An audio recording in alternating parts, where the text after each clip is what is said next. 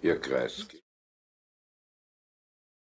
Ja, meine sehr verehrten Damen und Herren, liebe Freundinnen und Freunde des Bruno Kreisky Forums, ich begrüße Sie wieder mal aus einer, äh, in, bei einer Sendung aus Kreiskys Wohnzimmer und heute haben wir einen wunderbaren Gast da. Ich meine, wir haben immer wunderbare Gäste hier, aber ja, heute haben wir einen äh, ganz besonders wunderbaren Gast hier, über den ich mich sehr freue. Ein Künstler, der mit seinen Liedern seit über 50 Jahren Stichworte liefert, viele von uns und von Ihnen wahrscheinlich äh, können die Lieder wirklich mitsingen, Zeilen, die einem nicht aus dem Kopf gehen. Darüber hinaus nicht nur ein Künstler, sondern ein wunderbarer Mensch und ein Rebell aus Leidenschaft. Willkommen im Kreisky-Forum, lieber Konstantin Becker. Das freut mich sehr, hier zu sein und ich habe mich auch sehr gefreut, diesen Wohn, diese alte Wohnstätte äh, sehen zu können. Und wie ich erfahren habe, waren das noch Originalmöbel, gell? Das sind Originalmöbel. Ja. Ich glaube, wir sind neu überzogen irgendwann mhm. waren, aber mhm. absolut in diesem gleichen ja. Stil. Und dieses Wohnzimmer, das man jetzt wahrscheinlich in der Kamera ein bisschen ja, sieht, äh, das ist original erhalten. Der Rest des Hauses ist natürlich, damit man es als Veranstaltungsort gebrauchen kann, umbaut. Aber es ist schon gut, dass man so etwas hat, wo dann auch ein bisschen so die Aura der Geschichte noch da ist. Gell? so ist es. So ist es. Thinktanks, Veranstaltungsorgane, äh, Lokale gibt es viel, aber die sind dann ein bisschen aseptisch und da ist dann doch. Ja, ja. Deswegen haben wir das sehr gerne auch. Wir wollen, also wir bedanken uns sehr, dass du zu uns gekommen bist. Äh, der Grund oder das, was es erleichtert hat, ist, dass du gestern in Wiener äh, Konzert gespielt hast, im Konzerthaus. Gott sei Dank geht es wieder. Konzerthaus, gell? Konzerthaus, ja, ja. genau. Gott sei Dank geht, geht es wieder. Äh, ja, und zwar, äh, es durfte voll sein. Ja, also wir haben in diesen Pandemiejahren, den zwei, gab es ja dann Abstandsregeln auch immer wieder und, und äh, dann durften in einen Saal für 2000 Leute gerade mal 250 rein. Mhm. Alles möglich, ist auch alles irgendwo verständlich. Mhm. Ähm, aber die Leute haben Maske gehabt, mhm. aber es war wieder voll und ein wunderbares Wiener Publikum. Mhm. Ich liebe das Wiener Publikum. Das ist so, Immer schon. Also es war immer schon so, dass ich das Gefühl habe, in Wien bin ich mit meiner Art zu musizieren und, und mit meiner Poesie wirklich sehr gut aufgehoben. Ja. Auch das spannt übrigens am Bogen. Jetzt erinnere ich mich, äh, ich glaube, die letzte Rede, wo ich den Kreisky gehört habe, war im Konzerthaus. Im Konzerthaus? Ja, er hat eine Rede gehalten, so um die Waldheim-Jahre herum, mhm. glaube ich. Also ganz genau mhm. erinnere ich mhm. mich nicht mehr, aber es war eine große Rede. Mhm. Sehr packend auch. Aber natürlich, er war schon sehr alt, das hat ihm natürlich ja. auch ein bisschen so ein Pathos verliehen, wenn man ja. spürt. Sehr oft wird man die Person nicht mehr hören. Ja. Ja, Wir reden jetzt natürlich auch, weil du äh, eine, neue, eine neue CD, ein neues Album rausgebracht hast, Utopia. Darüber werden wir noch reden. Also auch der Titel ist ja schon Programm. Ähm, Du hast auch ein Buch rausgebracht, äh, das ich gelesen habe, äh, Poesie und Widerstand in stürmischen Zeiten, ein Plädoyer für Kunst und Kultur. Das hast du während dieser Corona-Pandemie geschrieben, wo da auch einiges auch durch, aus den Erfahrungen schon drin ist, was ein bisschen ein Buch zum Album ist. Äh, viele, auch viele, ein bisschen, ja. ja viele Themen ja, des Buches vom Album kommen da wieder vor. Und ich fange jetzt gleich an mit, einem, mit einer Textzeile aus dem Lied Utopia. Äh, stellt euch einmal unsere Welt vor, ohne Krieg, ohne Gewalt, ohne Bosse, ohne Herrscher. Jeder ist dem anderen Halt. Also ohne Krieg, ohne Gewalt. Diese Utopie, die ist ja selten so herausgefordert gewesen wie in diesen Tagen, wo wir einen furchtbaren Krieg in Europa äh, haben, der einem ja auch verzweifeln lässt, aber auch verwirrt, weil es ist eine Despotie, die eine, eine kleine, eine junge Demokratie angreift wo man der erste Reflex ist, die müssen sie verteidigen. Und der zweite Reflex ist vielleicht die Waffen nieder. Wir, kommt auch, wir kommen ja, ich habe dir ja erklärt, in, ich bin ja auch schon ein Zeitzeuge, äh, äh, in, in diesen Friedensbewegungsjahren. Genau. Ja. Äh, was, da kommt ja alles im, im Hirn durcheinander, oder? Ja, es ist halt, äh, was mir Sorgen macht und was mir große Angst macht, ähm, ist, dass diese wunderbare Idee einer friedlichen Welt, ja. ähm, dass die durch sowas natürlich auch als Idee wieder verloren geht. Mhm. also das Ideal geht dann auch wieder verloren. Und ähm, Frieden schaffen ohne Waffen. Ja, ich, äh, ich muss vielleicht einmal dazu sagen, dass mir der Pazifismus in die Wiege gelegt wurde. Mein Vater mhm. hat im Dritten Reich den Kriegsdienst verweigert. Wäre eigentlich ähm, erschossen worden und hat wie durch ein Wunder überleben können, weil sie ihn stattdessen in eine Irrenanstalt gesteckt haben. Und er hat zu mir diesen schönen Satz gesagt, den ich dann irgendwann mal später beim Oskar Maria Graf wieder gelesen habe. Ja, die drücken mir ein Gewehr in die Hand und ich soll dann auf irgendjemanden schießen, den ich gar nicht kenne. Das kommt nicht in Frage für mich.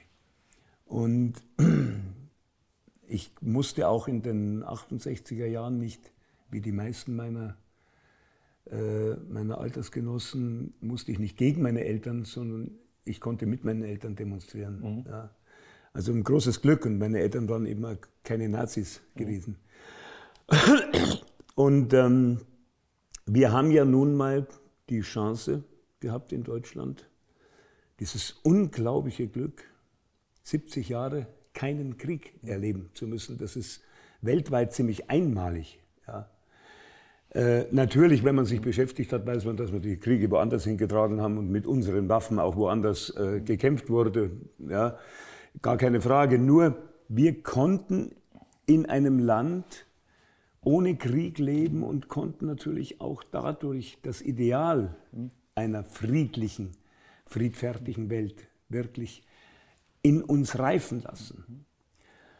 Und äh, ich sage immer,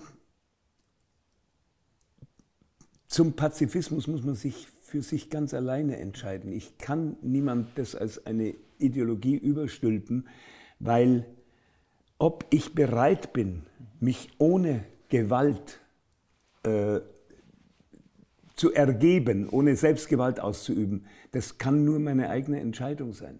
Ja. Auf der anderen Seite, wenn man sieht, wie, na vielleicht erzähle ich es andersrum.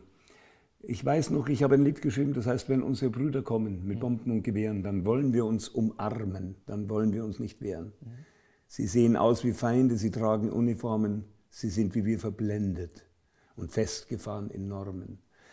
Und ähm, dieses Lied habe ich äh, in den 80ern, in den friedensbewegten Zeiten, bei den großen Konzerten, die es dann zum Teil in Fußballstadien gab, habe ich gesungen und da kamen auch viele, die gesagt haben, also das ist ein bisschen zu pazifistisch. Also jemand umarmen mhm. statt uns wehren, das geht nicht.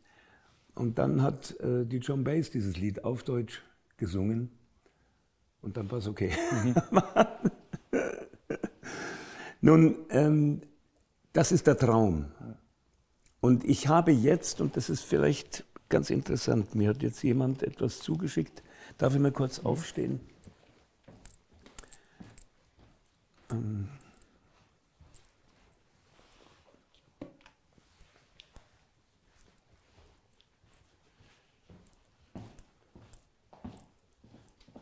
von der ukrainischen Pazifisten. Mhm was ich äh, wirklich, was mich sehr angesprochen hat. Und da möchte ich die ukrainische pazifistische Bewegung verurteilt alle militärischen Aktionen auf Seiten Russlands und der Ukraine im Rahmen des aktuellen Konflikts. Wir verurteilen die militärische Mobilisierung und Eskalation innerhalb und außerhalb der Ukraine, einschließlich der Androhung eines Atomkriegs. Wir fordern die Führungen beider Staaten und die militärischen Kräfte auf, einen Schritt zurückzutreten und sich an den Verhandlungstisch zu setzen. Frieden in der Ukraine und in der ganzen Welt kann nur auf gewaltfreiem Weg erreicht werden. Krieg ist ein Verbrechen gegen die Menschheit. Ähm, und es gab wohl auch einen Bürgermeister, ich weiß es nicht mehr die Stadt, der ist mit einer weißen Fahne und mit ein paar Leuten auf die russischen Soldaten zugegangen und die sind umgedreht auf die Panzer. Ich will damit sagen, wir, wir als Friedensbewegung könnten alles tun, um jeden, der desertiert, wirklich den nötigen Schutz zu geben. Die große Chance wäre, wenn Soldaten, russische Soldaten desertieren würden. Ich bin jetzt noch ein Kind aus der Vietnamkriegszeit, ja, und äh, da ist es passiert. Viele Amerikaner haben desertiert und deswegen konnte der Krieg auch beendet werden. Also das wäre meine ganz große Hoffnung, dass wir mit, mit unserer gewaltfreien Idee ähm, vielleicht auch was äh, weiterhin was erreichen können. Jetzt gibt es natürlich äh, gleichzeitig auch das Gegenargument, auch in der Geschichte der politischen Bewegungen, der linken Bewegungen, wo man sich mit Waffengewalt gewehrt hat gegen Aggression. Ja. Vom Spanischen Bürgerkrieg. Ich meine, das ich also mit viel Pathos ja. feiern wir das heute noch. Äh, Hitler wurde besiegt durch militärische Einsätze. Der Vietnamkrieg, also die, der Vietcong hat sich gewehrt. Äh, dies, das ist ja auch verständlich. Es ist verständlich. Äh, was heißt verständlich? Es ist ja Situation, wo man, es gibt Situationen, in der es nicht anders geht. Äh, allenfalls das, was dorthin geführt hat, ja. hätte anders gehen können. Ne? Darum sagte ich auch vorhin, was meine große Angst ist, dass diese Idee ja. überhaupt ja. Äh, verloren wieder verloren geht. Und ähm, ich meine, wir werden seit Tausenden von Jahren von Herrschern zu 99,9999 Prozent männlichen Herrschern im deutschen Wort Herrschaft ist das Herr schon mit drin, ja. Und zwar zumeist Psychopathen, von Caligula bis Putin, mhm. über Trump und wo, wie sie alle heißen mögen, werden wir beherrscht. Und ich als Künstler, und dann sind wir, da sind wir eigentlich auch bei der Utopia-Idee. Ja. Ich als Künstler hab, fühle in mir die Verpflichtung, diese Idee, mhm. diese wunderschöne Idee eines friedlichen, herrschaftsfreien Miteinander und gleichberechtigten Miteinanders mhm. nicht sterben zu lassen. Es gibt ja dieses, äh, dieses große Wort jetzt auch im Hinblick auf Diplomatie, was jetzt nicht unbedingt äh, schon herrschaftsfreie Welt voraussetzt, aber immerhin äh, auch, dass man miteinander redet. Ja. Äh, diesen Satz, äh, solange geredet wird, wird nicht geschossen. Genau. Ähm, das kann man natürlich auch umdrehen. In dem Moment, wo geschossen wird, wird nicht mehr geredet. Äh, das wertet Diplomatie sofort ab. Man hat das Gefühl, es gibt dann keine Option mehr für Diplomatie oder die ist dann für später. Und es gibt da dieses, dieses Gefühl, äh, oder nicht das Gefühl, wir wissen auch, Krieg macht ja viel kaputt, jetzt nicht nur unmittelbar Menschen, Städte und so weiter, sondern auch für Jahrzehnte. Ähm, der Hass, der durch Krieg geschürt ja. wird, der geht ja nicht weg, wenn die Waffen schweigen.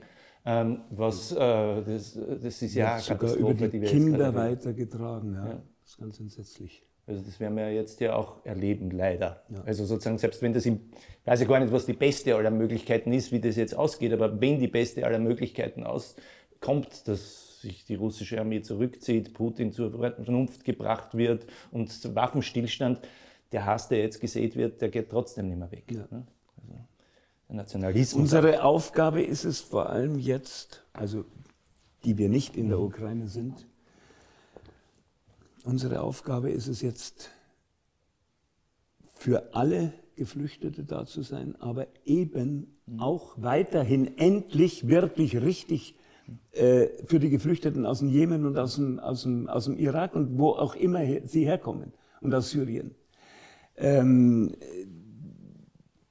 ich glaube, das ist ganz entscheidend, dass wir jetzt nicht Gefahr laufen zu sagen, da gibt es gute Flüchtlinge und es gibt schlechte. Mhm. Die Guten kommen aus der Ukraine, die darf man äh, beschützen. Und die anderen, äh, es, es wurden ja sogar äh, ähm, afrikanische Studenten ja. abgewiesen, die ja. in der Ukraine studiert haben. Ja. Also es ist schon, wir müssen unglaublich aufpassen, dass durch all das jetzt nicht wieder dieser Rassismus äh, äh, äh, zutage kommt. Und vor allem, sind wir mal ehrlich, es ist ein Kampf gegen das Patriarchat und gegen den Kapitalismus, den wir führen müssen. Das ist der eigentliche entscheidende Kampf. Ja. Und gegen die Gewaltherrschaft und das Gefühl, dass man mit Gewalt was durchsetzt. Ja. Äh, was man ja auch nicht, du hast äh, wichtige Dinge aufgezählt, was man auch nicht vergessen soll, äh, unsere russischen Freunde und Freundinnen. Ja, natürlich. Ja? Also da senkt sich jetzt eine Despotie, die ja. nochmal ärger ist, als sie ja. eh schon erlebt haben. Äh, und auf die schauen wir natürlich gar nicht. Ja, und, und obwohl die ganz genau, ich meine, es gibt so viele mutige äh, äh, Sowjetbürger, Die hassen immer Sowjetbürger. Ja, russischen Bürger. Ja. ja. ja wir, wir, ja, sind, das haben wir, so wir haben das, das haben, wir haben das noch im, im, im, in den Genen. Gell? Ja. Ähm, so viele Mutige, die, die, die auch äh, wirklich gegen diesen Krieg äh, Stellung beziehen. Ja. Und ähm, ich, ich, es ist furchtbar. Ja. Es ist furchtbar. Und mir tun natürlich die Menschen in der Ukraine unglaublich leid. Gar keine Frage. Ja. Und äh, ähm, es gab ja in der Linken manchmal so Pro-Putin-Bewegungen. Mhm. Äh, ja. Äh, das war bei mir nicht möglich, weil ich immer gegen Gewalt und gegen Gewaltherrscher und gegen Despoten vorgegangen bin. Und das war mir ja. der Putin ja. nie geheuer. Was der in Grozny schon angerichtet hat. Ja. Also ja, ich so meine, in Wirklichkeit hat man es mit einem sadistischen Despoten zu tun. Ja. Ähm, Despoten äh, sind meistens sadistisch, weil, weil, schon die Sadisten zu Despoten wären, aber es ist ja auch umgekehrt. Äh, äh, wer lang genug Präsident ist, noch dazu in so einem Land mit so einer Herrschaft, mhm. selbst bei unseren ist es ja ein bisschen so, wird Soziopath, hast ja. du mal geschrieben. Ich habe das in deinem Buch äh, gefunden. Ich hoffe, ich finde diese Stelle, aber nicht ist es ja auch nicht so wichtig, mhm. äh, äh dass jemand, der erstens mal relativ viel Macht hat und so jemand hat dann fast schon absolute Macht. Umgeben ist nur von, Schme äh, äh von Speicheleckern, äh, die Realität gar nicht mehr, mehr mitkriegt und auf der anderen Seite umgeben ist von Leuten, die ihm einreden, du bist bedroht, bedroht, bedroht, also auch nur eine Paranoia bekommt, äh, automatisch ein bisschen verrückt wird. Mhm, mh, klar. Und äh, es geht leider schon äh, bei kleineren Positionen ja, los. Absolut. Dieses Machtgefühl und Machtgerangel. Stell dir mal vor, Rot-Grün hätte die Wahl nicht gewonnen. Wäre jetzt in der Opposition. Und ja. Friedrich Merz hätte 100 Milliarden äh, äh, ja. für die, für die Wiederbe Weiterbewaffnung äh, ausgerufen. Rot-Grün wäre sofort in Opposition gegangen. Ja? Das, äh, mich macht sowas etwas, mhm. äh, äh, also das erschüttert mich richtig. Mhm. Olaf Scholz sagt, also ich halte es für einen absoluten Blödsinn, 100 Milliarden bei äh, äh überleg mal, äh, am, am, Pandemiebeginn mhm. gab es nicht mehr genügend Geld für, für Pflegekräfte. Und das gibt's immer noch nicht. Aber für die Waffenindustrie haben wir 100 Milliarden. Ja. Und man könnte das ausgeben auch für, eine, äh, für, für die Rettung unserer Umwelt. Ja. Da könnte man das. Aber ich, da wäre jetzt mein Gegenargument, also ich bin jetzt ein bisschen so, ähm, for the sake of the argument, ja, äh, das haben wir uns nicht ausgesucht. Ich meine, es ist klar, es gibt einen, der ein Land überfallen hat, auf eine Art und Weise, wie wir uns das nicht erwartet haben, dass das überhaupt nochmal passiert. Und dann gibt es Polen, Litauen, Lettland, Estland, die sich die sich darauf vertrauen, dass die NATO sie verteidigt und die NATO kann sie nicht verteidigen. Äh, drum, genau deswegen, und es geht nicht nur, äh, ich sehe das, ich, ich seh das nicht ganz so, mhm. weil ich glaube, wenn es wirklich zu einer Auseinandersetzung äh, mit NATO und, und Sowjet, äh, Sowjet sage ich schon wieder, russische Armee kommt, dann wird es zum Atomkrieg kommen. Und deswegen müssen wir versuchen, statt 100 Milliarden in die Rüstung zu stecken, äh, es mit anderen Mitteln, mit, mit Mitteln des Gesprächs, des Dialogs, mit Mitteln der Warum hat man eigentlich keine Psychologen eingesetzt, bevor man mit dem Putin geredet hat? Äh, einfach mal einen Psychologen fragen, wie geht man mit einem so äh, gnadenlosen Narzissten um? Mhm. Ja? Ich werde nie das Foto vergessen, wo er nackt auf seinem Pferd äh, sitzt. Ja. Und das ist für mich Putin. Und äh, äh, das ist ein gestörter Mensch. Ja.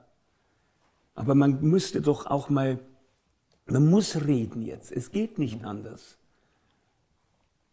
Ja, und vor allem muss man in Zukunft, also für die Zukunft, die ja jetzt, die Zukunft besteht ja nicht nur aus den nächsten zehn Tagen ja. oder im nächsten Monat oder im nächsten Jahr, äh, schauen, dass man nicht in eine Logik des Militaris der Militarisierung das ist meine und, Angst, dass man, und äh, dass man nur mehr auf diese Karte setzt, weil ja. irgendwann mal müssen wir schauen, dass man erstens mal wieder in eine äh, in, in, eine, in eine Gesprächssituation kommt, was man ab den 90er Jahren gesagt hat, europäische Friedensarchitektur oder Friedensordnung. Jetzt stellt sich heraus, der Begriff Ordnung ist ein bisschen ein Hilfsbegriff. Ne? Friedensdividende hat man geredet. Und dann hat man aber auch nicht richtig hingeschaut und hat man auch nichts gemacht. Ja? Ich meine, wir haben uns nicht mehr für die Länder interessiert, wirklich. Ne? Das muss man ja auch noch dazu sagen. Ja? Also diese Fehler darf man nie wieder machen. Ja, und man darf auch nicht vergessen, dass natürlich, äh, äh ich meine, ich war in Berlin und habe demonstriert gegen den Irakkrieg. Ja. Da waren 200.000 Leute da. Also äh, äh, es ist, es ist, dieser Irakkrieg zum Beispiel war so auch so irrsinnig, weil es gäbe den ganzen IS jetzt wahrscheinlich nicht, wenn sie den nicht gemacht hätten. Und äh, der hat, äh, hat so viel zerstört. Und nicht nur der Irakkrieg. Also es gab ja, äh, Nein, damit ist, um das nochmal ganz deutlich zu sagen, ja. wenn ich gegen die westlichen Kriege war, ist deswegen nicht ein ja. östlicher Entschuld, ja. entschuldigt, also um Gottes Willen. Nein, das ist ein grauenvoller, widerwärtiger Angriffskrieg. Da braucht man überhaupt nicht drum rumreden. Ja. Der furchtbare, also wenn wir dann jetzt nicht äh, Deswegen sage ich ja, was ist schon das Beste, was noch rauskommen kann. Aber das Beste ist, dass die ganz große Grauen nicht passiert. Ne? Ja, also natürlich. das ist ja, ja, mit dem ist ja zu rechnen. Äh, jetzt mache ich einen nicht harten Bruch, sondern einen leisen, leisen Übergang. Äh, aber, Lass mich okay. noch einen Satz sagen zu einem eventuellen Übergang. Äh, ich meine, ich bin ja auch nicht mehr der Jüngste. Und ich, meine einzige Möglichkeit, mhm mich jetzt zu engagieren, ist mit Mitteln der Kunst. Ja. Und deswegen bin ich so darauf bedacht, dass in, durch die Kunst und durch die Kultur, dass dadurch wenigstens diese schönen Ideen nicht mhm. kaputt gehen. Mhm. Ja? Das ist meine, ich bin kein Politiker, mhm. ich war nie einer. Mhm. mhm. Mir haben sie es ein paar Mal angeboten, äh, furchtbar, ich hätte es nie gemacht. Es ist auch nicht mein, meine Welt. Mhm. Ja? Und äh, äh, da könnte man eigentlich zu Utopia rübergehen. Ja. Natürlich ist es eine Zeit, wo man, wo man sagen könnte, mein Gott, was bist denn du für ein Spinner? Und ich weiß, ja. ich bin ja auch ein Spinner. Und ich freue mich so und darum gehe ich so gern in meine Konzerte, weil da sitzen dann 2000 andere Spinner ja. und Spinnerinnen, die äh, den gleichen Traum haben wie ich. Und das gibt mir natürlich wahnsinnig viel Kraft. Mhm. Ja. Und denen auch vielleicht. Also und denen auch. Ja. Ist es jetzt auch etwas, äh, was die Kunst auch wirklich kann, nämlich so etwas wie auch ein Gemeinschaftsgefühl herzustellen von Leuten, die vielleicht sonst sich allein fühlen täten und einsam fühlen würden und dann mal so einen Abend haben und das Gefühl haben, ich bin nicht allein. Ja. Äh, ich, ich freue mich immer, wenn ich, wenn ich Briefe bekommen habe oder Mails von Leuten, die sagen, sie hätten sich in meinen Liedern wiederentdeckt. Mhm. Und äh, mir ging das ja genauso. Ich meine, ich habe als 12-, 13-Jähriger angefangen, äh, Gedichte zu verschlingen. Mhm. Äh, habe immer schon gesagt, ich hätte ohne Trakel hätte ich meine Pubertät nicht überstanden. Und, äh, und ich habe mich wiedergefunden und ich war plötzlich nicht mehr ganz allein. Man hat ja manchmal, gerade in der ja. Pubertät, hat man manchmal das Gefühl, die ganze Welt ist mhm. völlig anders als man selbst. Ja. Mhm. Und dann findest du dich in Zeilen eines Dichters oder später dann auch einer Dichterin, nämlich Mascha Kaleko, die ich dann als 17-Jähriger entdeckt habe, findet man sich wieder. Das ist natürlich wunderbar. Und wenn sich Leute in meinen Versen wiederfinden können, das ist natürlich ganz, ganz, ganz toll. Mhm. Ja. Äh, trotzdem, äh, äh, du bist Liedermacher, Musiker, Songwriter oder wie man das halt so nennt. Ja? da gibt es ja viele Begriffe, die sich so eingebürgert haben. Und in diesem Songwriting gibt es ja auch äh, ein, einen Strang, den du ja auch bedient hast, nämlich den des Protestsongs. Ne? Also der Protestsong, der lebt ja davon, dass er sich gegen, dass er wütend ist, dass er sich empört über Unrecht. Utopia ist natürlich was anderes. Das zeich, empört sich weniger, als dass es eine andere Welt zeichnet. Warum hast du dich beschlossen, äh, jetzt mal konzentriert auf das Utopische äh, naja, ich habe ja, zu fokussieren? Äh, dazu so. muss ich dir äh, sagen, das ist ganz wichtig. Ich überlege mir nie vorher, mhm. was ich für Gedichte schreibe. Mhm. Sie passieren mir. Ja. Und äh, ich könnte mich selbst fragen, warum jetzt im Alter kommt Utopia bei mir raus. Das Alter wäre, um das zu sagen, du wirst in diesem Jahr 75, genau. du bist ja. jetzt 74, ja. du wirst 75, könnte man sagen, mit 75 entdeckt er Utopia. Ne? Ja. Man könnte aber auch sagen, vielleicht Nein, hat er jetzt, vielleicht gibt es jetzt einen Moment, wo man das Gefühl hat, es ist jetzt lang genug nicht über Utopien geredet ja. worden. Das ist wahrscheinlich mhm. der, der Hauptgrund. Ähm, mir ist mir sind ja auch ein paar, paar meiner Gedichte auf dieser CD mhm. und in dem Programm, die beschäftigen sich ja auch mhm. konkret mit dem Alter und mit dem Älterwerden. Und äh, das war mir auch gar nicht so angenehm, wie ich es geschrieben habe. Mhm. Ja? Also, wie gesagt, mir, ich, ich, ich pflücke diese Verse. Das ist beim Prosaschreiben ganz anders. Mhm. Wenn man einen Roman schreibt oder irgendwas, da setzt man sich hin ein paar Stunden jeden Tag und mhm. dann kommt natürlich auch irgendwann ein kreativer Schub.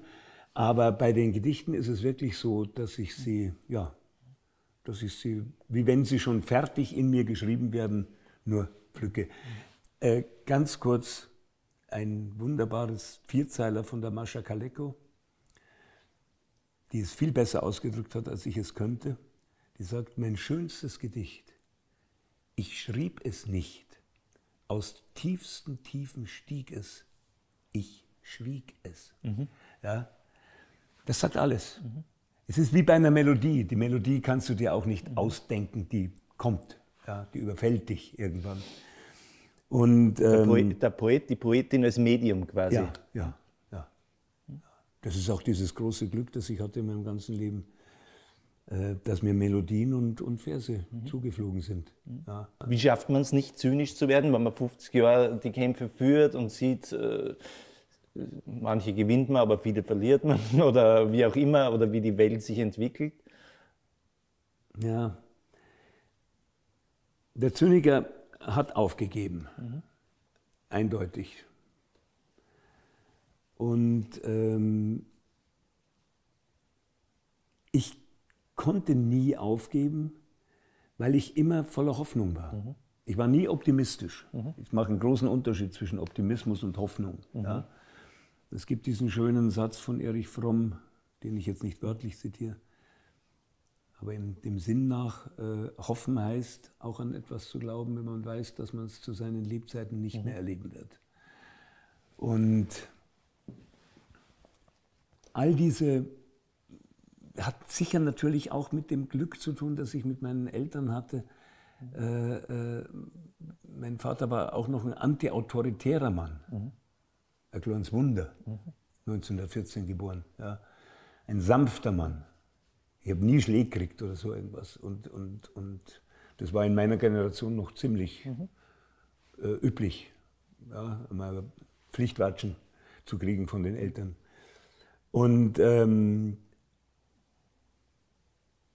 ich glaube, und durch die Beziehung, weil mein Vater auch Sänger war, durch, dadurch, dass ich so aufwachsen konnte und so äh, mit, der, mit der Kunst so locker umgehen konnte als Kind. Niemand wollte aus mir ein Wunderkind äh, machen und, oder mich, niemand hat mich ans Klavier geprügelt zum Üben, sondern ich habe es wirklich gern mhm. gemacht. Mhm. Es hat wirklich einfach nur Spaß gemacht. Und ähm, deswegen glaube ich, sind diese Ideen eigentlich ja die Grundidee, diese grundutopische Idee einer herrschaftsfreien, äh, liebevollen Zusammenseins, mhm. die sind so fest in mir verankert, dass ich die nie aufgeben konnte. Und jetzt zur Zeit sehe ich, dass es halt wichtig ist, sie noch weiter in die Welt zu tragen, also am Leben zu erhalten. Ja. Dazu muss man sagen, also du, du verstehst dich selbst als nicht Anarchist, habe ich in einem Gespräch gelesen, sondern als Anarcho. Anarcho. Damit, damit du den Ismus, den vermeidest. Ismus, genau. vermeidest. Aber als, als Anarcho, ja. also als einem Linken, der sozusagen dieser Anarcho-Tradition äh, äh, sich zurechnet, äh, die hofft auf eine Gesellschaft, äh, äh, wo der Mensch ohne Herrschaft lebt und Bruder und Schwester seiner Mitmenschen ist. Äh, nur damit wir das auch hier kurz angesprochen haben. Also sozusagen, es gibt Wir ja Linke, die sind Sozialisten, es gibt ja, Linke, die ja. sind Kommunisten, es gibt Linke, die sind Anarchos und so ganz groß unterscheidet sich ja nicht. Äh, also, also die Linke ist eh sehr gut darin, dauernd irgendwelche Unterschiede zu finden und ja, sehr ja. schlecht darin, Gemeinsamkeiten zu suchen. Und deswegen komme ich jetzt nochmal auf diese Utopien zurück. Was sind denn die Utopien, die man nicht untergehen lassen sollen? Also wir sind ja da in Wien, in Kreiskis Wohnzimmer, der immerhin, ja. was weiß ich, als 17-Jähriger, Mitte der 20er Jahre zur, zur sozialdemokratischen Jugend gegangen ist, obwohl ihm das nicht in die Wiege gelegt worden ist, weil er aus einer reichen, relativ wohlhabenden Familie gegangen ist. Währenddessen wurde hier die Gemeindebauten gebaut, das damit die armen Leute was zum Wohnen haben. Aber das war ja nicht nur Wohnraumbeschaffung, sondern das war ja auch, da war ja eine Gesellschaftsidee damit mhm. verbunden. Mhm. Und in den Erdgeschoss waren die Kinderfreunde und die neuen mhm. Arten von Erziehungs- und, äh, und Vereine zusammenzuleben, äh, eben eine Erziehung, die nicht autoritär ist. Also da war ja, ja ganz, ja, viel, ja. Äh, ganz viel Utopie da, dass man einen neuen Menschen auch schafft, jetzt gar nicht sozusagen so Züchtung, sondern den Menschen, einen besseren Menschen schafft, indem man die Menschen mit Liebe aufwachsen ja. lässt. Diese Utopien, über die redet ja kaum mehr einer. Wir sind ein bisschen so in einer Phase, wo man nur mehr das Schlimmste verhindern will. Ja, ja. Ich meine, ich habe mich auch sehr beschäftigt natürlich mit, äh, mit der Bayerischen Räterepublik. Ja. Ja. Als Münchner ist Als das natürlich Münchner eine, eine wunderbare Traditionssprang. Und ähm, ich habe auch in meinem Programm und äh, habe ich auch äh, eine Vertonung eines mühsam, ja. mühsam Gedichtes. Sich fügen heißt Lügen. Und, und Revoluzzer, hast du, ist das auch ja, mühsam, gell? Ja, der, das hast du auch in dem Programm drin, in gell? In dem Pro Programm habe ich auch den, war einmal ein Revoluzzer im Zivilstand Lampenputzer. Und ja. dieser Revoluzzer, das hat mich äh, immer schon fasziniert, war gewidmet der deutschen Sozialdemokratie. Und ähm, Landauer hat mich mhm. sehr beschäftigt. Und ähm, ja, die, das war eine Blüte, mhm. die dann so brutal zerstört wurde ja. durch die Nazis. Ja. ja. Was es in dieser Zeit an, an, an, an Kabaretts gab und was es da an, an äh, äh, Kunst gab. Meine, meine Mitspielerin, die Fanny Kammerlander, meine Cellistin, die singt ähm, ein, ein, ein, ein Lied raus mit den Männern aus dem Reichstag. Ja? Mhm. Äh, also grandioses haben wir auch in dem Programm. Das, das war alles in, in den Jahren vor der Machtergreifung. Mhm. Ja. Und ähm, könnte man jetzt auch sagen, ja. Hat nicht geklappt. Ja. ja. Würde auch jeder Pragmatiker sagen. Aber in einem Punkt bin ich etwas stur. Uns will der Neoliberalismus und immer schon wollten die Herrschenden einreden, dass der Mensch im Grunde schlecht sei. Weil nur wenn er schlecht ist, braucht er natürlich einen Herrscher, dass der meistens noch viel schlechter ist wie der sogenannte schlechte Mensch. Äh, das wird immer verschwiegen. Aber ähm, das ist sehr schön. Ich weiß nicht, ob du von David Graeber das neue Buch kennst, eine neue Geschichte. Die Anfänge da. Ja. ja, aber beginne. Ja. ja. nein, es ist äh, grandios. Ja, es ist grandios, mal einfach ganz anders mhm. zu sagen, mhm. wieso muss denn das eigentlich stimmen, mhm. dass der Mensch schlecht ist? Ja. Es gibt auch von Ludger Brickmann, das mhm. ist ein, ein holländischer Autor, im Grunde gut heißt das, glaube ich, das Buch, wenn man das alles, mhm. ich glaube im Grunde mhm. gut. Da werden auch Geschichten äh, äh, erzählt, die das, die das widerlegen. Mhm. Und ich glaube schon, stell dir mal vor, wir würden jetzt, wir zusammen hier alle, würden jetzt sagen, jetzt wollen wir in einer Kommune leben. Mit ein paar Leuten noch. Wird einer von uns nach einem Führer schreien? Wir bräuchten keinen. Es geht auch ohne Führer. Und äh, das ist ja ohnehin eine Grundvoraussetzung für linkes Denken, dass man davon ausgeht, dass der Mensch im Kern Ja. gut ist. Ja. Weil wenn er nicht gut wäre, dann könnte man uns das alles sparen. dann könnten wir uns das sparen. Ja. Ja. Ohne dem kommt, kommt linke, linke Geisteswelt nicht aus. Ne? Also, Und ich bin eigentlich auch noch ein spiritueller Mensch immer schon gewesen. Jetzt ganz ohne eine ganz spezifische Religionszugehörigkeit, aber mich hat. Ich glaube, dass es in der Tiefe des Selbst, ich unterscheide da gern zwischen Ich und Selbst. Ja, und auf die, in, in, zu diesem Selbst kann man stoßen, zum Beispiel in der, in der Poesie, mit der Poesie oder in der Meditation oder wie immer. Und da sind wir, dann spüren wir, dass wir alle gleich sind. Es gibt keinen, der, äh, äh, ich bin auch mit den Tieren, ich bin mit den Tieren, ich bin mit den Pflanzen, ich bin eins eigentlich mit allem, mit allem, was lebt. Und ähm, das, deswegen verachte ich das Militär so. Im Militär wird dir Gehorsam beigebracht und wird dir eigentlich die Menschlichkeit ausradiert, rausgeprügelt. die, das ist ja quasi das, wie soll ich sagen, die andere Seite der Medaille von dem, was ich vorher gesagt habe, nämlich äh, wenn das die Grundhaltung von Linken ist, dass der Mensch im Kern gut ist, ist das, äh, leiten wir davon ab, das, was wir an Schlechtigkeit beim Menschen sehen, ist von den Umständen so gemacht. Das ist Ähm, das ist vielleicht auch nur eine Art von Fantasie, die wir haben oder so, wie wir es uns zurechtlegen. Wenn man uns jetzt anschaut, die letzten Jahre, und das hat natürlich auch mit dem Internet zu tun, wo man viel mehr von den anderen mitkriegt, die man sonst nicht erfahren würde. Ähm, wir haben Rechtspopulismus und das sind nicht nur Anführer, sondern auch Anhänger. Wir haben Leute, die sagen, schmeißt die Flüchtlinge raus. Ja. Wir haben eine Gereiztheit und Polarisierung. Wir haben Leute, die sich gegenseitig dauernd beschimpfen. Manchmal kommt man im Zweifel, ob es wirklich so viele Menschen gut sind. ich rede ja nicht davon, ich habe nie gesagt, dass alle Menschen, die jetzt hier existieren, gut sind. um Gottes Willen, nein. Ich habe gesagt, in der Tiefe Ja. unseres Menschseins sind wir, äh, äh, sind wir nicht. Dieses Schlechte wird immer durch irgendwas provoziert und gemacht, nicht nur durch die Umstände. Es wohnt auch in uns, gar keine Frage. Ich habe dann ähm, ein gutes persönliches Beispiel, das mein Leben verändert hat. Wieder mal. Ich habe vor zehn Jahren, war es ungefähr, in einem Film gespielt.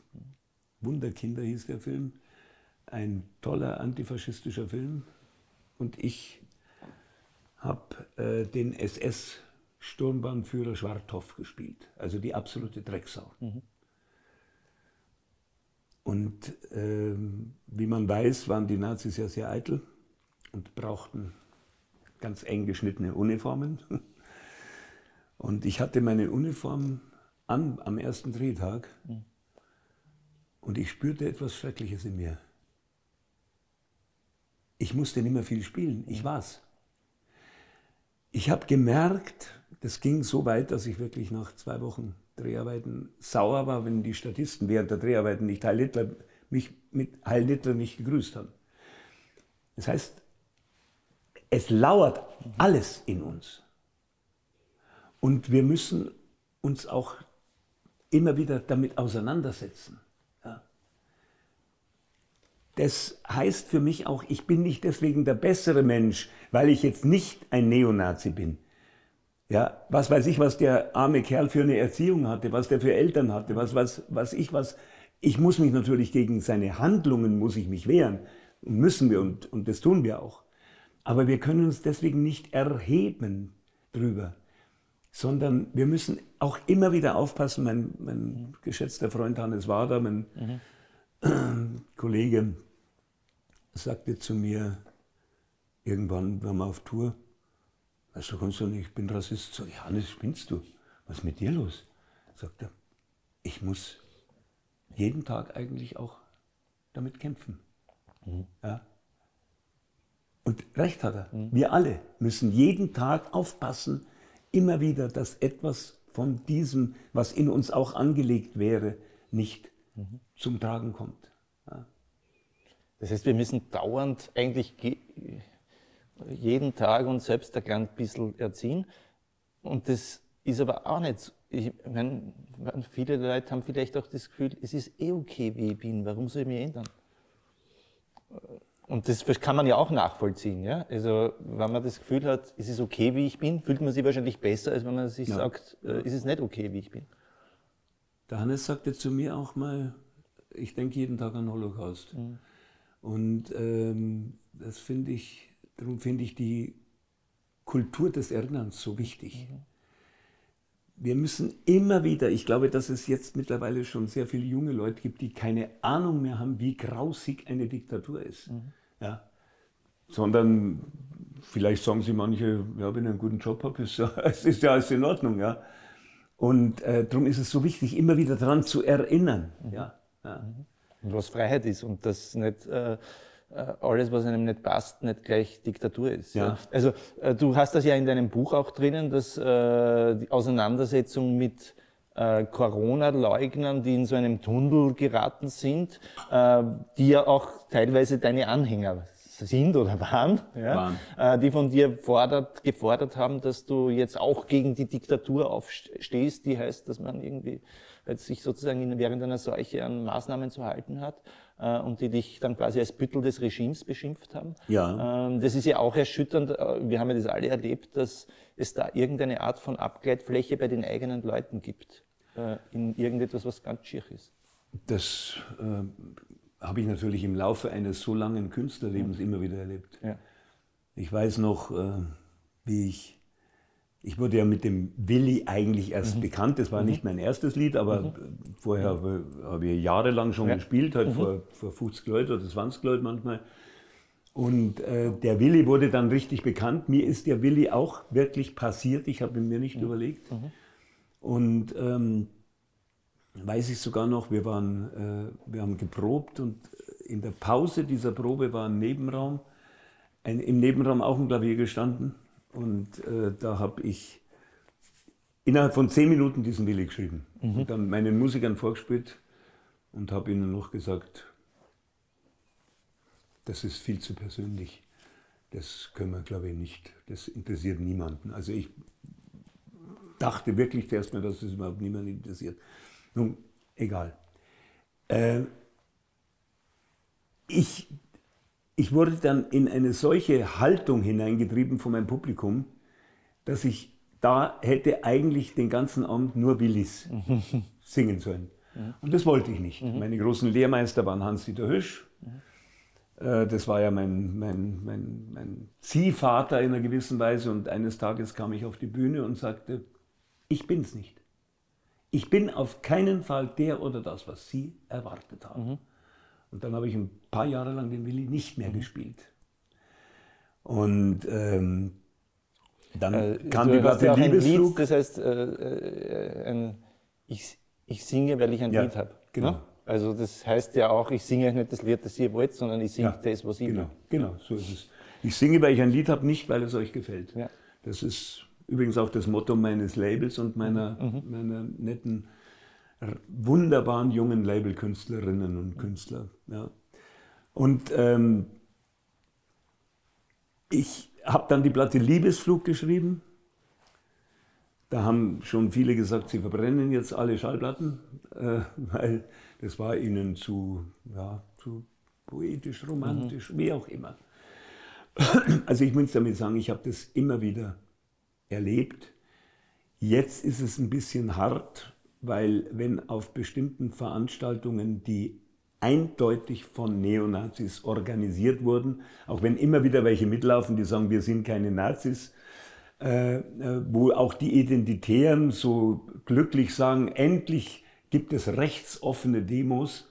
Ähm, äh, berühmter Satz von deutschen Identitären. Und äh, wenn dann ein oder zwei Lieder von mir gespielt werden, dann muss ich mit dem Anwalt kommen. Ja. Ja, Ja. es geht nicht anders. Ja. Und ich muss dir ganz ehrlich sagen, ich habe kein Verständnis, überhaupt kein Verständnis dafür, wenn sich jemand, weil er keine Maske tragen will, mit Sophie Scholl vergleicht. Ja, also, Ja, das, ja, ja. das ist einfach Geschichtsvergessen. Ja. Ja. Und wenn man nicht um 22 Uhr in den Club gehen kann. Also man Ja, sieht ja, ja. jetzt auch in der Ukraine, wo Menschen ja nicht nur quasi gegen eine Invasion kämpfen, sondern auch für, ein, für die demokratische Ja. Lebensweise, so äh, unterentwickelt und schlecht entwickelt die Demokratie vielleicht in, in der Ukraine ist, aber es ist eine Freiheit, ihre Lebensweise. Natürlich braucht es beim Verteidigen der Freiheit manchmal auch Ausgangssperren Ja. wann sich die Umstände, wenn die Umstände danach sind, dass man da überhaupt nicht mehr unterscheidet, was eine Diktatur ist und was eine Unbequemlichkeit ist. Ja. Die Betreiber des Clubs U4, Legende in Österreich, in Wien, ähm, geschrieben, ist, die Leute haben verlernt, Freiheit und Spaß zu unterscheiden. Und wir Clubbetreiber sind Experten für Spaß und wir wissen, was ist was anderes ist als Freiheit. Ne? Also das müsste man ja auch mal deutlich sagen. Ja? Aber ich habe das unterbrochen. Also das sind ja äh, wirklich auch ein Problem. Wir kennen das ja auch. Das sind Leute, mit denen wir nah sind, die dann plötzlich in so irgendwie was abdriften und dann auch, wo dann der Gesprächsfaden auch reißen. Ja, ja, ja, ja. Das, das kenne ich auch im ganz persönlichen Umfeld sogar. Ab und zu, ja. Gut, ich meine, Auch die muss man wieder zurückholen. Ne? äh, ja, ja, ich wollte gerade sagen, äh, ich kann auch vieles verstehen. Ich bin ja auch kein Virologe. Ja. Und ich weiß, dass wir ja auch äh, immer wieder von der Politik, äh, naja, dass immer wieder auch was zurückgehalten wird, was, was gelogen wird und wie auch immer. Also gar keine wir Frage. wissen auch, dass die Politik äh, Dinge manipuliert zu ihrem Vorteil, um uns irgendetwas anzudrehen. Ja. Aber keine Politik der Welt hat ein Interesse daran, dass wir nicht mehr ins Restaurant gehen. Na, das, Da sind wir erstens schwerer zu beherrschen, zweiter, zweitens äh, sind die Steuereinnahmen niedriger und Sie haben selber ein Problem. Ja, Also ja, ja. eine gewisse Logik wäre auch nicht schlecht. Ne? Was für Rolle spielt denn eigentlich im, in der Kunst des Pathos auf der anderen Seite, einen Seite und auf der anderen Seite die Lakonie, die des Pathos unterläuft. Ich habe zum Beispiel in, bei der Vorbereitung dann so ein Gedicht, das du vorträgst, oder ich weiß gar nicht, ob es ein Gedicht ist, ähm, du hast so Anfang Revolution, dass er Ruhe ist. Was wahnsinnig witzig ist. Also als Formulierung. Vielleicht willst du die Geschichte noch erzählen. Ich habe es ein bisschen vergessen. Das ist, ist aus einem Protokoll eines, eines, einer, einer Revolutionärssitzung in München. Das, das, war, glaube ich, ähm, dann machen wir heute eine Revolution, dass er damit er Ruhe ist. Wenn man vorher war, gestritten hat oder so. ja, ja, das war, äh, ich glaube, Oskar Maria Graf. Ah, okay. Ja. Das war bei Oskar Maria Ah, Graf. ja. ja, genau. Und ähm, ja, ich habe mich natürlich, äh, also mit Graf habe ich mich ja sehr viel beschäftigt. Verehre ich wahnsinnig. Und ähm, vor allem in seiner, in seiner Biografie ist es so unglaublich aufrichtig. Ja. Also das ist schon... Henry Miller hast du auch, äh, Henry Miller das hat dich auch sehr geprägt. eigentlich für meinen, äh, da war ich schon Mhm. Anarcho, als ich 17 war. Ich habe Henry Miller über alles geliebt. Mhm. Und ähm, er hat mal geschrieben, der wahre Künstler muss ein Anarchist sein. Mhm. Ja. Weil er sich eigentlich an nichts halten darf, Mhm. an keine, vor allem an keine Ideologien halten darf. Ja. Und äh, lustigerweise bin ich als 13-Jähriger ins Gymnasium mit einem Bakunin-Band, um meine Lehrer zu ärgern. Ist mir auch geglückt. Die haben sich geärgert, ich habe ihn gar nicht gelesen gehabt. ich wusste nur, das ist genau ein Buch, das würde sie wahnsinnig ärgern. Und äh, dann habe ich mich äh, schon ja, so als 20-Jähriger mir sehr intensiv mit der Geschichte der Anarchie auch beschäftigt. Und Ja, ich habe mal ein Lied geschrieben, Anarchie, ist lustigerweise auf der Liebesflug sogar drauf. Das ist die Anna, ja, die Anna, die Anarchie. Und ich habe übrigens, äh, vielleicht ganz interessant, auf meinem, ich habe einen neuen Kanal, der heißt mhm. Weckerswelt TV. Mhm. Und da habe ich ein langes, einstündiges Gespräch, unter anderem mit Ilya Trojanow mhm. über Anarchie. Und er ist ein, mhm. kann, man jetzt immer noch anschauen. Und er ist auch ein wahnsinnig kluger, gebildeter und großartiger Schriftsteller und also von dem erfährt man viel über Anarchie. Mhm. Und äh, äh, also das können Sie sich auf dem YouTube-Kanal von Konstantin genau. Wecker anschauen, äh, den Sie bei YouTube ganz leicht finden. Weckerswelt TV. Weckerswelt TV. Ja. ja. Ähm, äh, jetzt gibt es natürlich dieses, es gibt ja die verschiedensten auch Mentalitäten, sagen wir es mal. Es ist jetzt nicht nur eine politische, Grundhalt, äh, politische Haltung, sondern es ist eine Mentalitätshaltung auch. Dass, äh, die, die einen halten die Utopie hoch, äh, träumen vom Unmöglichen, das dann das Unmögliche bleibt. Die anderen sagen eher, naja, wir haben die gleichen Träume, aber wir brauchen ja einen Pfad dorthin und das ist die Politik der kleinen Schritte und irgendwann mal werden die Schritte so klein, dass eigentlich nichts weitergeht.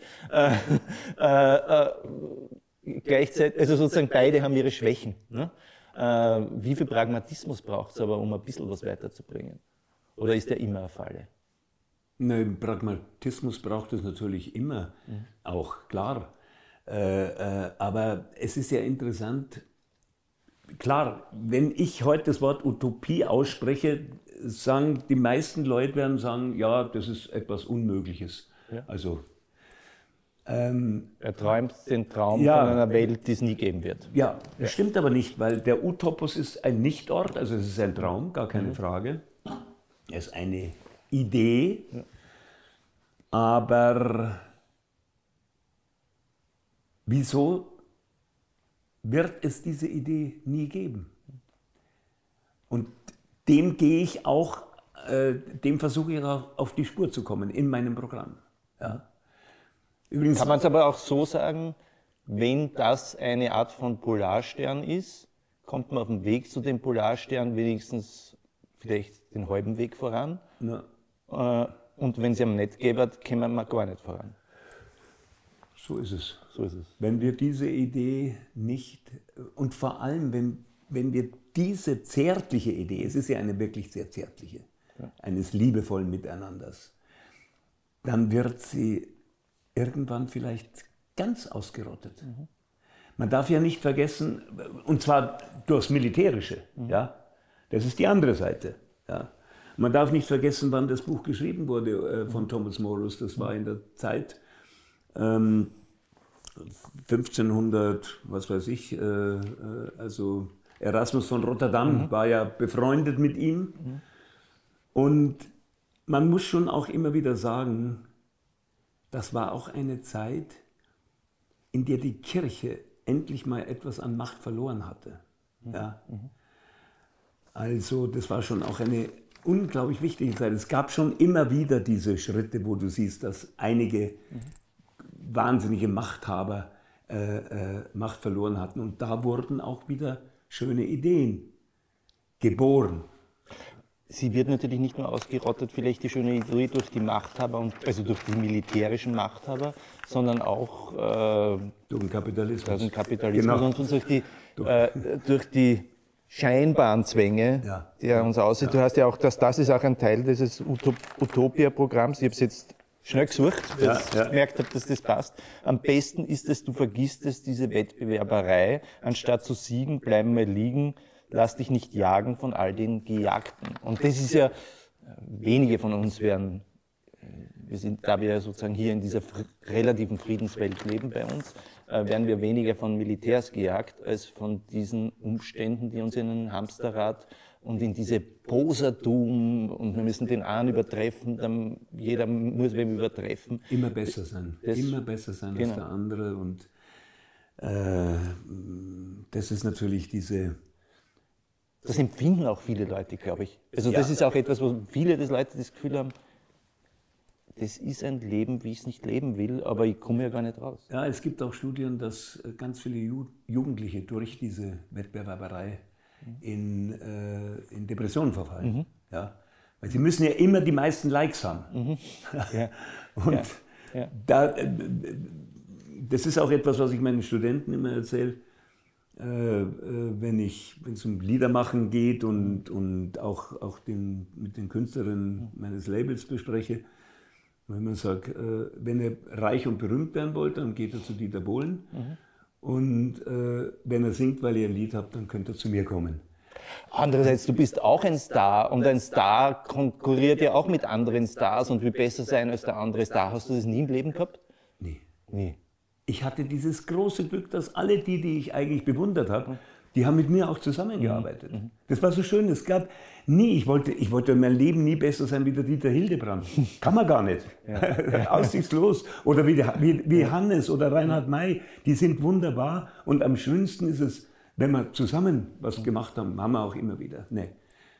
Also äh, das mag es geben im reinen oder im harten Schlagerbetrieb, da gibt es diesen, diese Kämpfe, aber ich glaube unter uns äh, aufrechten Liedermachern hat es das nicht gegeben. Dass man überhaupt so im Rampenlicht steht und einem zugejubelt wird, das macht nichts mit ihm, mit einem, was einen dann auch ein bisschen beschäftigt. Doch, Ja. das hat sicher, sicher hat meine Drogensucht ja. unter anderem genau damit zu tun gehabt. Ja, gar, gar, gar keine Frage. Und ich muss immer wieder sagen, ich bin wirklich am uneitelsten, auch als junger Mann, wo ich eigentlich sehr eitel war. Man ist auch jetzt noch ein bisschen eitel, aber, aber es gibt schon Unterschiede. Aber auf der Bühne, direkt im Moment des Spielens, das ist so ein meditativer Akt, da gibt es keine Eitelkeit. Ja. Ja? Eher dann nachher in der Garderobe, wenn man Leute trifft oder beim Signieren oder so irgendwas, da könnte es eher sein, also war es früher auf jeden Fall mal so. Aber auf der Bühne selbst nicht. Da gibt es wahrscheinlich sogar eher so Zweifel, so funktioniert das jetzt? Äh, ist man nervös? Bist du nur nervös? Nein. Na, das, da hatte ich das Glück, ich weiß, mein Freund Hannes Wader zum Beispiel hatte wirklich immer eher Ängste, auf die Bühne zu gehen. Und es gibt andere Kollegen, die, äh, gerade in der klassischen Mus- Musik, die eine panische Angst haben, ja, zu versagen. Ja. Weil sie, gerade in der klassischen Musik muss ja alles perfekt sein. Und äh, ich hatte das nie. Und ich habe natürlich ja das Glück gehabt, wenn ich mich versungen habe, dann habe ich vor dem Publikum gesagt, das fangen wir nochmal an. Das Publikum hat sich gefreut. Nein, ich hatte nie Angst, ich hatte nie Lampenfieber. Das ist äh, ja, ein kleiner Segen gewesen. Während mein Papa zum Beispiel mir sagte, der hat ja eine wunderschöne Stimme gehabt und mit mir ja viel gesungen, als, mit mir als Knabensopran. Und der hat es nie geschafft, als Opernsänger irgendwie was zu erreichen. Und er sagt, kurz vor seinem Tod hat er zu mir gesagt, Konstantin, es wird nie klappen können. Ich habe so viel Angst vor dem Publikum immer gehabt. Ja. Also, das gibt schon auch. Ja. Eine Schlüsselszene in deinem Programm oder auf der neuen Platte, ich weiß jetzt gar nicht, ob ich es im Internet gesehen oder habe ich es auf der Platte gehört, ist dieses Poem, muss man es nennen, Lob der, Lob der Zerbrechlichkeit. Was man ja erstmal zulassen muss. Ja. Wir müssen ja zu diesem Prosatum, dass man Erfolg ausstrahlen muss, was uns antrainiert wird, gehört ja auch, dass man ausdrücken muss, dass man eigentlich unverwundbar ist.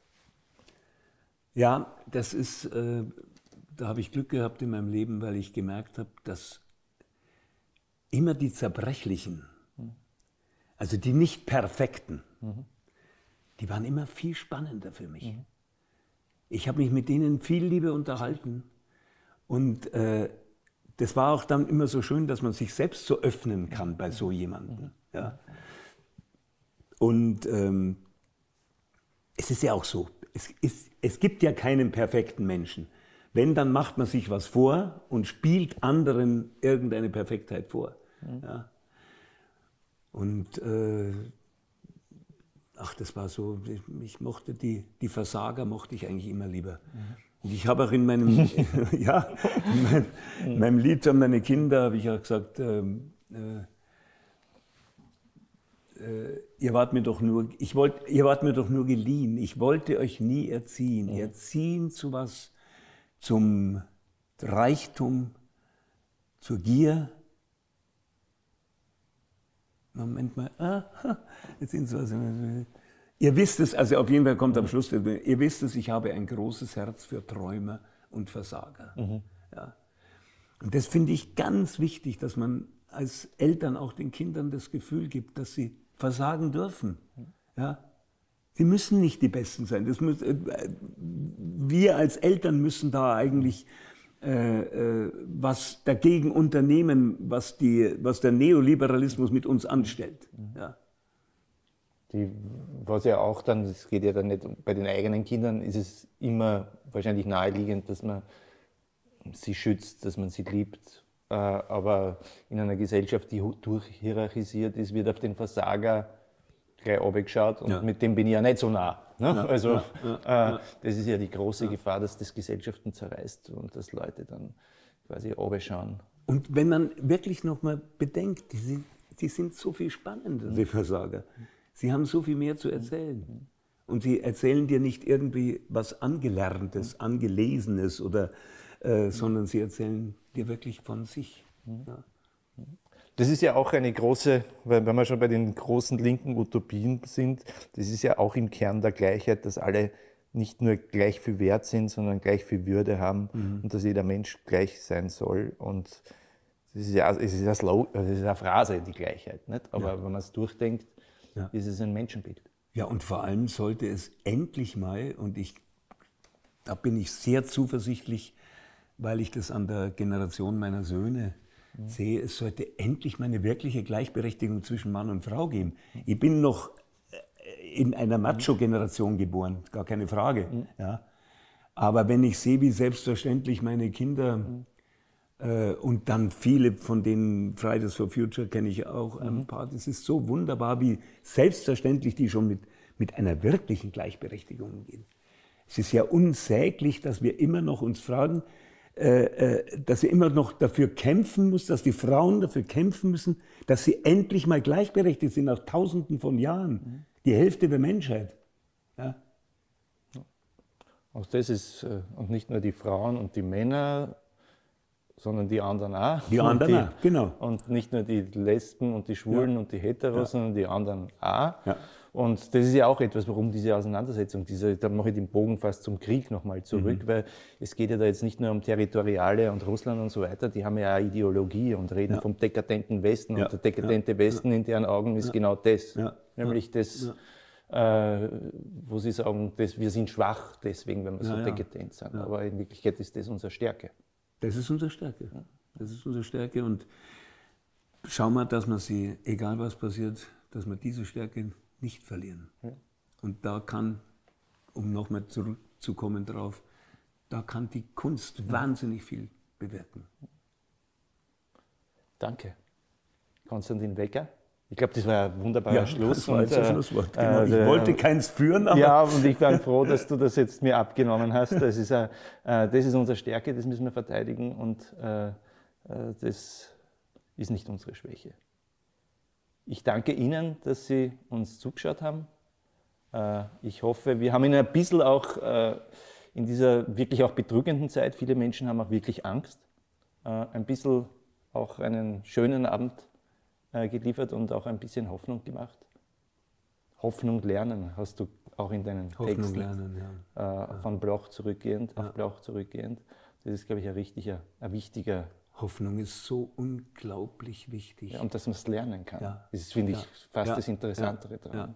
Haben oder nicht haben, ja, ja. aber, man, man, kann, es lernen. lernen. So ist es, ja. Danke dir, Konstantin, dass du hier in Kreisges Sitzecke mit mir warst ja. und dieses offene Gespräch geführt hast. Danke.